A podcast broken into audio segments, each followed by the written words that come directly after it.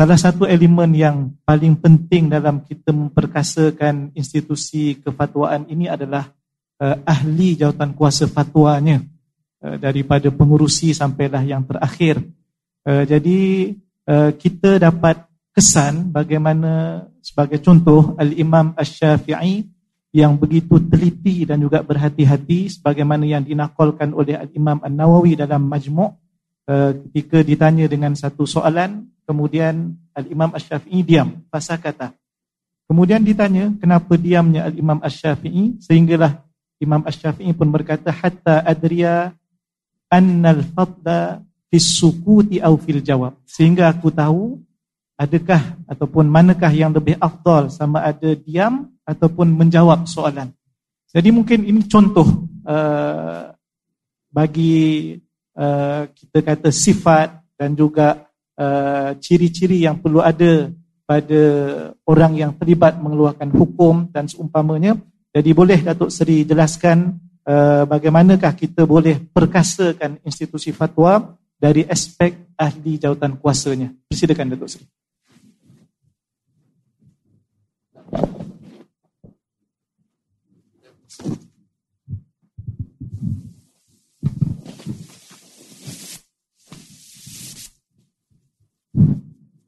Assalamualaikum warahmatullahi wabarakatuh. Alhamdulillah rabbil alamin wassalatu wassalamu ala sayyidina Muhammad wa ala alihi wa sahbihi ajma'in. Yang saya muliakan surah apa tak mana keluar untuk tua. uh, uh, uh, moderator forum kita Dr. Anhar uh, yang uh, berbahagia Alhamdulillah mana dia? Apa uh, Datuk Wan Zaidi dah keluar. Ini pengusi uh, jalan kuasa fatwa kebangsaan uh, Ashabul Sama'ah para mufti Ashabul Fadilah uh, ahli-ahli jalan kuasa fatwa negeri-negeri uh, sahabat-sahabat saya dua lagi ahli panel yang berbagai Datuk uh, Kifli Yasin Mufti Sarawak dan yang berbahagia anak-anak Datuk Perkasa bersama dia uh, Datuk Asri Muhammad Asri Mufti Poleh uh, urus pihak uh, uh, pegawai dari Jatim dan urus dia sekalian Hadir hadirat yang dirahmati Allah sekalian. Uh, saya nak lebih uh, cenderung bercakap secara santai saja. Uh, kerana saya faham bahawa uh, apa yang saya akan sebut ni sudah pun ada dalam pengetahuan uh, ashabul samahah dan ashabul fadilah sekalian. Cuma mungkin kita nak uh, ingat baliklah. Mungkin kita dah lupa. Pertama sekali uh, mufti-mufti yang uh, yang tua macam saya ni. Ataupun ada yang lebih lagi. Uh, saya tak ingin menyentuh tentang mana apabila kita nak memperkasakan uh, ahli-ahli jatuh kuasa ataupun nak memperkasakan institusi kepetuan ini uh, dengan memperkasakan uh, mufti dan ahli-ahli kuasa fatwa. uh, saya mungkin tak perlu lagi menyentuh tentang uh, tentang apa tu ilmu-ilmu seperti ilmu alat, uh, ilmu-ilmu yang biasa kita kaitkan dengan fatwa seperti usul fiqah, uh, tawaid, tawaid fiqah dan sebagainya itu. Uh, cuma saya pada pandangan saya lah kita dalam menangani fatwa pada zaman uh, muasir, zaman contemporary yang disentuh sedikit sebanyak oleh uh, yang berbahagia Tan Sri Syukur malam tadi.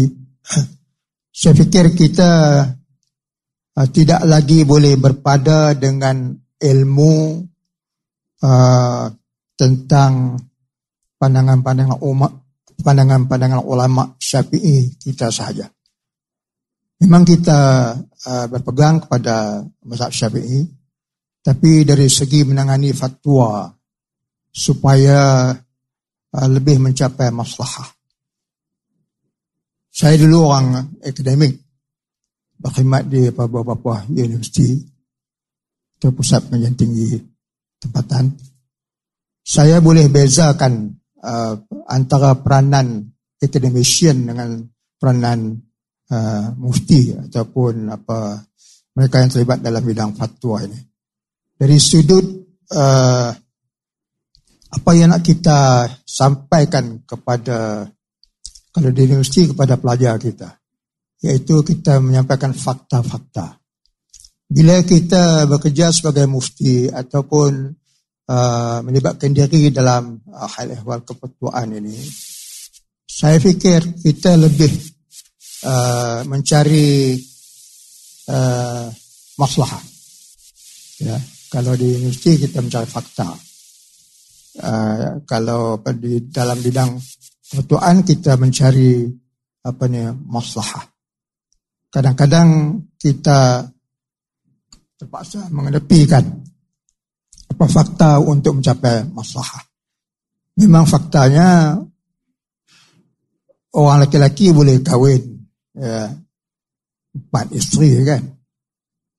Tapi kalau lihat dari, dari sudut masalah, kalau seorang yang datang bertanya kita, ah, pandangan kita bolehkah dia nak kahwin, ya, lebih pada seorang, kita kena tengok uh, keadaan dia, ya.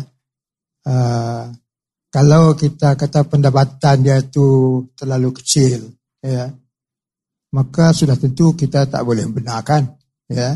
Kita kata awak tak boleh kahwin ya. Lebih satu sebab masalah untuk masalah dari dia dan keluarga dia dan isteri yang yang pertama itu serta anak-anak. Itu bezanya jadi uh, di sudut ilmu saya fikir kalau kita hanya uh, membataskan ilmu kita maksudnya ilmu fiqah itu dalam lingkungan mazhab syafi'i saja maka kemungkinan ya kemungkinan uh, kita tidak boleh mencapai maslahah itu ya untuk atau kepentingan apa ni masyarakat kita. Uh,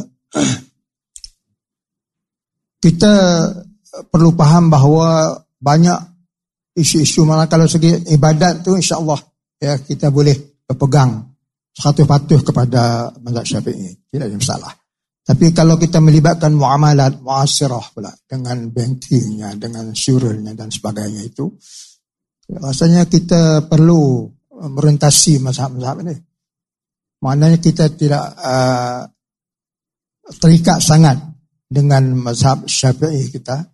Dan ini bukan apa bercanggah dengan enakmen-enakmen pun.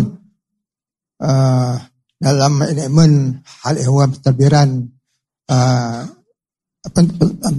enakmen pentadbiran hal ehwal Islam uh, Pulau Pinang. Uh, saya rasa lebih kurang sajalah dengan enakmen-enakmen apa hal ehwal Islam di negeri-negeri lain. Memang disebutkan bahawa kita pertama kita merujuk kepada mazhab kita lah mazhab Syafi'i sebab itu mazhab yang apa diamalkan sejak apa berabad-abad lamanya di bukan saja di Malaysia, di Melaya dulu, malah juga di tanah Melayu, malah juga di apa di rantau ini eh, Nusantara ini. uh, tapi enakmen menyebut seterusnya dia itu kalau apa kepentingan awam maksud masalah ammah tu tidak boleh dicapai melalui pandangan-pandangan dalam zat syafi'i maka uh, ahli fatwa hendaklah merujuk kepada tiga lagi ya mazhab sunni itu. Mana apa ni enakmen sebenarnya mengizinkan kita supaya apa mencari maslahah itu dalam apa mazhab-mazhab yang yang lain. Sehingga akhirnya dia kata boleh istihad. Kalau mana-mana mazhab yang yang yang empat ni tak boleh mencapai kepada kepentingan awam maka hendaklah maka apa ni uh, jatuh kuasa fatwa bolehlah uh, beristihad untuk mencari masalah itu. Artinya yang matlamat, hanya enakmen pun yang saya sebutkan tadi, ialah untuk mencapai masalah. Sebab itu saya ingin mencadangkan supaya dalam jawatan kuasa uh, fatwa itu ada mereka yang mempunyai kepakaran dalam uh, mazhab-mazhab empat ni. Maknanya kita uh, memanglah kita tak boleh apa ni mengharapkan seorang manusia tu dia alim dalam semua mazhab ni. Tapi kita boleh apa ni tentukan apa seorang dua dia mendalami mazhab uh, kita kata Hanafi. Uh, seorang lagi kita kata mendalami mazhab Syafi'i. Dia banyak um, matlaah dalam mazhab uh, bukan mazhab mazhab Maliki. Uh, yang ada lagi yang so, yang seorang dua lagi dia apa banyak istilah dalam mazhab uh, apa ni Hambali umpamanya. Jadi apa dengan itu kita boleh manfaatkan pandangan-pandangan uh, yang ada dalam mazhab-mazhab yang lain daripada mazhab uh, kita insyaallah kalau kita tak boleh cari penyelesaian uh, kepada masalah-masalah kontemporari, masalah semasa uh, muasir dalam mazhab kita maka kita apa rentaskan kita merentas kepada mazhab-mazhab yang lain. Insyaallah kebenarannya ada ada di mana-mana. Ya bukan saja kebenaran ada dalam mazhab yang uh, ter, tertentu saja. Uh, dengan apa wis wis respect kepada mazhab uh, Syafi'i kita lah. Itu satu. Yang keduanya uh, ahli-ahli jannah kuasa fatwa dia perlu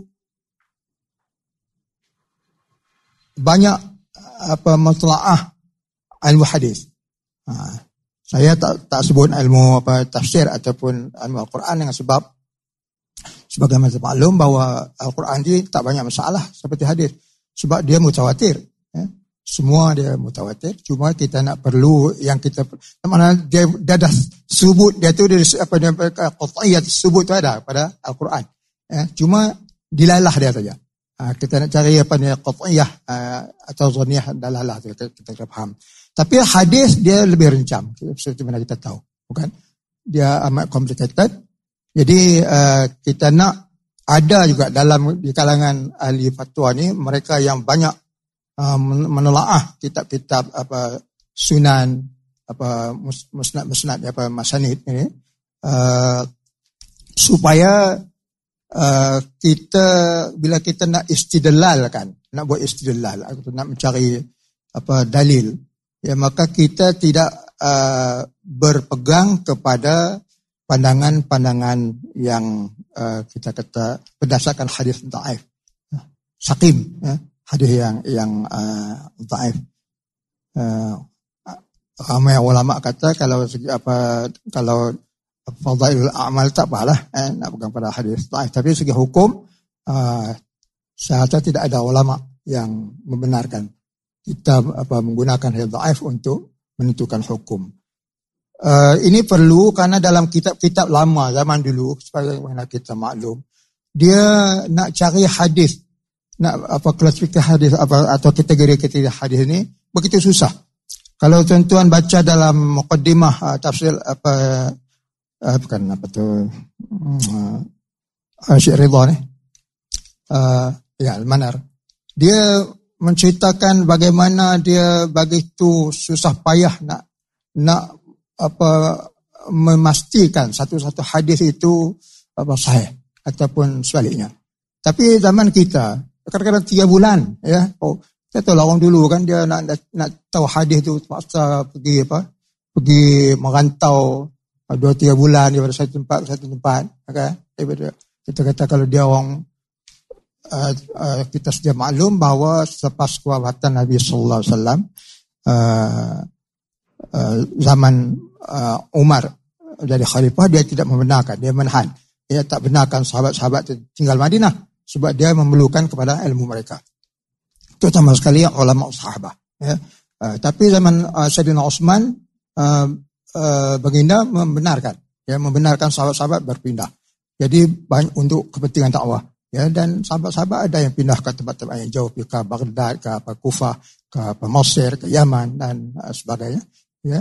Jadi sahabat-sahabat ni dah pecah. Jadi orang yang cari hadis ni dia terpaksa mengembara. ya, mengembara satu dari satu negara ke satu negara yang lain. Ya, masa itu bukan ada alat-alat uh, ya, telefon kabel benar tak? Ya?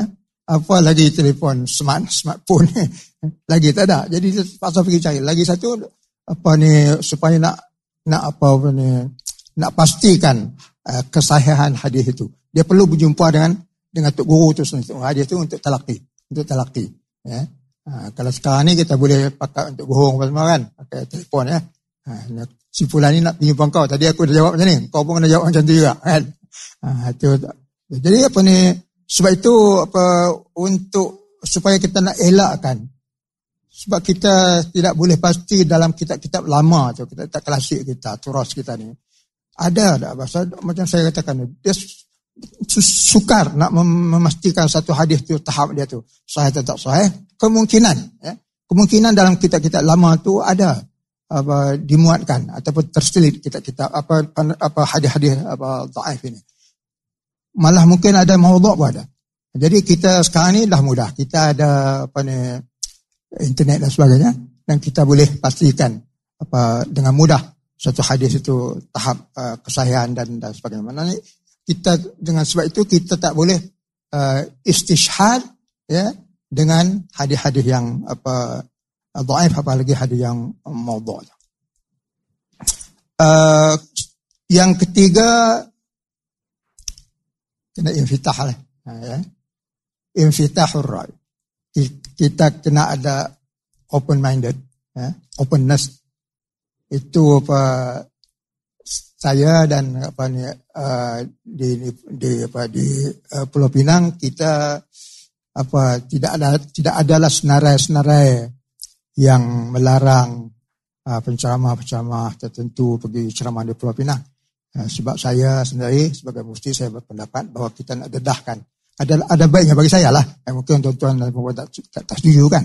Tapi bagi saya lah uh, ada baiknya kita dedahkan masyarakat kita kepada kepelbagaian ya pandangan uh, pada zaman kita ni ya. Cuma kita nak ingatkan penceramah-penceramah yang di sana janganlah uh, mengambil kesempatan pula ya. Hidup maki orang dalam masjid dan sebagainya. Jadi itu kita tak boleh benarkanlah ataupun apa ni menyebabkan pahaman-pahaman yang mengelirukan dan sebagainya jadi apa ni uh, yang penting kita kena faham bahawa walaupun kita nak dedah kepada masyarakat uh, kepelbagaian pandangan ini, tapi yang kita nak buat, ya, kita nak sanakan, ikut enakmen ya. Maknanya kalau macam mana baik pada apa apa ni pandangan penceramah tentang satu idea satu yang apa. Tapi ya, ya kita bila nak laksanakan nak, nak dari segi implementationnya itu itu kita terikat dengan enakmen ya. Enakmen kata macam, macam tadi lah projek pada mazhab syafi'i ya, kemudian mazhab yang yang lain. Jadi apa kita uh, tidak galakkan uh, diketengahkan atau dikemukakan kepada masyarakat apa pandangan-pandangan syaz, pandangan syazah ini. Kadang-kadang jadi apa jadi ini juga jadi masalah juga ya kawan-kawan kita penceramah dia suka sangat cari benda-benda yang syaz pandangan-pandangan yang syaz ni. Ya entah apa tujuannya. Ya kita tak tahu. Uh, mungkin orang kata khalif ta'raf kan khalif ta'raf bila kata bawa pandangan-pandangan yang yang beza daripada orang duk uh, orang duk pakai lama ni orang mudah kena ital lah ya kan? Khalid suara jadi wallahu alam itu bukan apa ini. Itu saja apa ni. Uh, uh, saya sendiri pun tidaklah apa menuduh begitu ha? tapi kemungkinan lah ada ya. uh, jadi apa sikap openness ni adalah apa uh, penting maknanya kita sebagai mufti dan sebagai ahli-ahli jatuh kuasa fatwa uh, tidak boleh uh, taksub. Tidak boleh taksub kepada sama ada kepada pandangan dia sendiri ya ataupun pandangan-pandangan guru dia ke apa yang dia apa orang yang dia cenderung kepada uh, pandangannya. Ya kita jangan taksub, kita uh, selidiki dulu.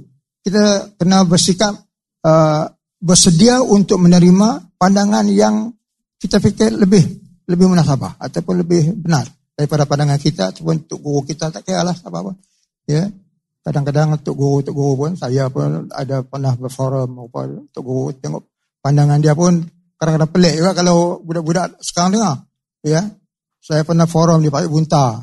dengan seorang ulama terkenal satu masa dulu tentang um, tentang Isra Mi'raj. Dia masih lagi duk pakai itu apa ni bulan dia apa ni langit sekian matahari sekian, langit sekian macam tu. Sedangkan apa apa mereka yang ada ilmu tentang apa cakrawala tentang astronomi mereka tahu ya uh, itu semua ni bulan dan matahari itu sangat dekat eh, dengan bumi ini secara komparatif lah. Ya kalau di di kalau kita tahu bagaimana cakra, luasnya cakra, cakrawala ini galaksi-galaksi dan lain-lain lagi. Jadi apa itu yang ada juga yang apa ni duk marah orang belajar sains dan sebagainya kita guru lah. Kita mereka tu makzur lah sebab mereka hidup pada zaman dulu bukan? Ha, tapi kita zaman sekarang no no excuse. Bagi kita lah kalau kita masih lagi hidup apa ya berpikiran uh, seperti itu. Jadi uh, itu satu. Maknanya maknanya kalau kita taksub itu rugi banyak. Pada pandangan saya eh rugi banyak. Kita boleh tak boleh manfaatkan apa pandangan-pandangan yang baik dalam mazhab-mazhab yang lain ya bukan kita nak nak pindah mazhab tidak tapi kita nak manfaatkan daripada pandangan-pandangan ulama dalam mazhab-mazhab apa selain daripada uh, mazhab kita. Jadi kena ada orang yang alim dalam ini seperti mana saya sebutkan tadi. Uh, Okey. Uh, kemudian satu lagi waqi'. Uh, ini bab apa tagayur fatwa ni. Bi tagayur azminah wal amkinah wal adat uzur semua ni. Ya. Waqi' zaman kita ataupun realiti zaman kita sudah banyak berbeza dengan zaman-zaman yang lepas. Jadi kadang-kadang ada pandangan-pandangan dalam kitab-kitab lama itu yang tidak lagi relevan ya dengan zaman kita. Kita boleh buat contoh banyaklah mana yang apa ni ya yang apa uh, kita boleh terima karomah ni eh, karomah aulia ni tapi kadang-kadang tu mubalarah sangat ya. Mubalarah sangat sampai apa boleh apa ni semayang di saya pernah sebut dalam satu mesyuarat fatwa di Kuantan Baru ni apa dalam kata fatwa. Contoh saya pergi buat sabatika kat Jawa sana di Malang, Jawa Timur tu. Saya bincang dengan apa, apa pensyarah-pensyarah di sana. Ada lagi yang masih apa, apa berbangga-bangga dengan oh, di sini Bapak Salim dia kata ada kiai-kiai yang semayang subuhnya di Jakarta tapi semayang Jumatnya di Masjidil Haram ya di Makkah. Saya hujah lah, saya kata waktu mana sama, ya kan? Tak sama. Tapi apa apa, apa ni cara berfikir yang, yang seperti itu kita tak boleh lagi apa uh, terima pada zaman uh, kita ini di mana uh, perkembangan sains ya dan teknologi begitu pesat. Uh, jadi uh, kita kena ambil kira apa kalau nak bagi pandangan ni kalau dia pandangan-pandangan yang bercanggah dengan perkembangan sains ni ya uh, kita rasa uh, tak bolehlah kita kemuka kita ketengahkan kepada masyarakat pandangan-pandangan yang seperti itu kemudian uh, uh, sebab waqi' zaman kita sudah banyak berbeza dengan apa waqi' apa pada zaman apa ni uh, ulama-ulama fuqaha dulu mengarangkan kitab-kitab uh, klasik mereka itu with due respect them. Jasa mereka banyak. Ha? Mereka jangan jangan pelekehkan, jangan menghinakan ulama-ulama dulu sebab sumbangan mereka kita tak ya, tak boleh nafikan. Tapi uh, dari segi yang saya maksudkan ini ialah relevansinya tadi. Kalau pandangan sudah lagi tidak relevan dengan zaman kita, maka tidak perlulah kita terikat dengan pandangan tersebut. Ya, kalau ada lagi pandangan yang kita rasa lebih tepat dan lebih sesuai dilaksanakan pada zaman kita, maka kita tak jadi masalah. Ya, dalam agama kita pun tidak dilarang untuk kita apa ni, mengguna pakai uh, pandangan-pandangan lain sekiranya dia lebih lagi memberi manfaat kepada uh, agama kita dan masyarakat Islam kita. Uh, sebab itu uh, mustawa ilmi, misal apa mustawa akademik apa ni ahli-ahli uh, jatuh kuasa fatwa ni perlu kita apa tingkatkan dari semasa ke semasa. Uh, ha, satu lagi ni tentang sifat faltanah ni. Ini saya pun tak wani, macam saya sebut kata adalah kita ni secara kolektif kan, bukan secara persorangan. Kalau seorang saya nak di mufti macam mufti-mufti dulu saya pun tak wani. Kan? Ha, tapi saya yakin ilmu-ilmu apa kawan-kawan dalam jatuh kuasa fatwa itu boleh bantu saya sebagai mufti.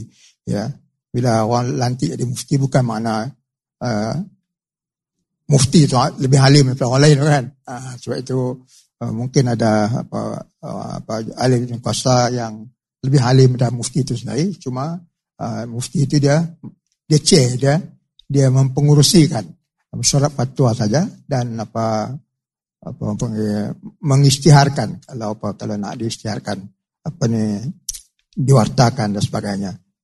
Uh, yang saya nak sebut ni ialah sifat faltanah ni. Ha, itu perlu ada. Karena tujuan orang orang mustaf, mustafti ni, orang yang minta fatwa kat kita ada macam-macam. Kadang-kadang dia tak lahirkan kepada kita tujuan yang sebenar. Ya, dia nak kita kita keluarkan fatwa sesuai dengan kehendak dia. Ha, itu kita kena ada kita kena ada sifat itu falsin. Eh? Ha, mufti ini dan apa ahli yang kuasa kena ada faltanah ni. Maknanya kita boleh tahu apa dia maksud dia. Ya, bila dia tanya satu masalah. Umpama saya, saya contoh, ha, contoh dalam sejarah Imam Malik rahimahullah. Eh. Orang tanya kat dia, Wah Imam, bolehkah seorang laki-laki, manusia laki-laki, berkahwin dengan uh, jin betina? Ha, dia. Dia cuma, boleh. Dia. Boleh. Kemudian orang tu tanya balik, macam mana kalau orang manusia perempuan kahwin dengan jin jantan? Oh, tak boleh. Ya. Dia jawab. Nampak dia, dia dia nampak dia dia sudah nampak tu apa ni bahayanya kalau dia jawab sebaliknya. Kalau orang lelaki ya tak ada masalah ya. Dia kata saya orang tanya tak kahwin. Eh saya kahwin lah. Ya. Mana isteri? Isteri tak nampak. Sebab apa? Dia jin. Ya. Isteri saya jin. Anak apa dah? kan? Tapi tuan-tuan tak nampak lah. Dia, anak saya separuh jin kan. Tak nampak. Uh, kalau orang perempuan, ya, Ah, kita benarkan seorang mufti atau fatwa membenarkan seorang perempuan kahwin dengan jin maka bahaya ya nanti dia dapat anak orang tanya mana, mana suami dia tak nampak ha? suami saya jin kan itu nampak dia punya sifat fatwa tu ya uh, perlu untuk kita tengok apa tujuan apa orang dah minta apa fatwa apa fatwa uh, kepada kita kemudian apa ni yang akhir sekali tentang akhlak lah. Ya. Kita kena jaga muruah apa jangan lakukan benda-benda yang boleh apa menghilangkan orang sekarang panggil apa ni apa ni hmm. apa ni integriti ya. Orang tua ni kadang-kadang lupa. Ya duk, duk cakap lalu integriti tapi kadang dia lupa ya. Ha, jadi kena ada tajuk ceramah tu rasuah. Ha, bawa dia mai perkataan integriti. Tapi tajuk lain dia payah nak mai kan. Uh, jadi apa ni tuan-tuan yang marah kawan lama tu kadang nama kawan berlupa kan. Uh, ada tuan ni. Nanti kita dah cakap-cakap sana kata duk duk ni lah uh, orang mufti atau tuan ni kata Allah Ta'ala ni adil ya. dia bagi seorang sekali ya. Muda pun dia bagi seorang kali, tua pun dia bagi seorang sekali. Had tua sekarang dia pernah muda dulu. Had muda sekarang insyaAllah kalau umur panjang dia akan tua. Macam saya. Rambut pun putih. Ah, mata pun tak apa nampak. Gigi pun luruh banyak dan sebagainya. Jadi uh, ya apa tuan-tuan apa selain itu kita kena berlapang dada lah. Rahabatul sadr ya. Berlapang dada, jangan mudah bila orang tanya sikit naik panas baran ya. kadang-kadang orang orang tanya tu memang dia nak apa pastikan dia tu menepati kehendak syariat ataupun uh, tidak ya kita kena faham jadi uh, kadang-kadang soalan tu pelik-pelik kat kita uh, jangan mudah apa orang panggil naik, naik angin yang mudah naik angin jadi saya ingat cukup penuh ada lagi ni apa kalau kita sifat-sifat ha? ha. Tapi kita kita serah kepada dah kepada ashabul fadilah, ashabul samaha kita supaya apa ni apa ni um, banyak membaca banyak um, mutalaah ya untuk apa memastikan bahawa kita mencapai tahap ya, tahap keilmuan yang diharap-harapkan oleh masyarakat sebab kita adalah apa rujukan bagi mereka. Allah alam. Ya, terima kasih banyak kepada Sohibul Samaha Datuk Seri eh, Dr. Haji Wan Salim atas perkongsian yang sebenarnya walaupun santai dan bersahaja banyak perkara yang boleh kita ambil tuan-tuan dan puan-puan sekalian eh, kepakaran eh, mazhab selain daripada mazhab Syafi'i ilmu hadis keterbukaan, kemudian mustawa akademik, fatonah dan lain-lain lagi yang kita cukup uh, kita rasakan cukup uh, maknanya kita perlu kepada sifat dan kriteria yang disebutkan tadi uh, dan Datuk Wan kata ada lagi tu insya-Allah pusingan kedua uh, sebut sama Datuk Seri insya-Allah.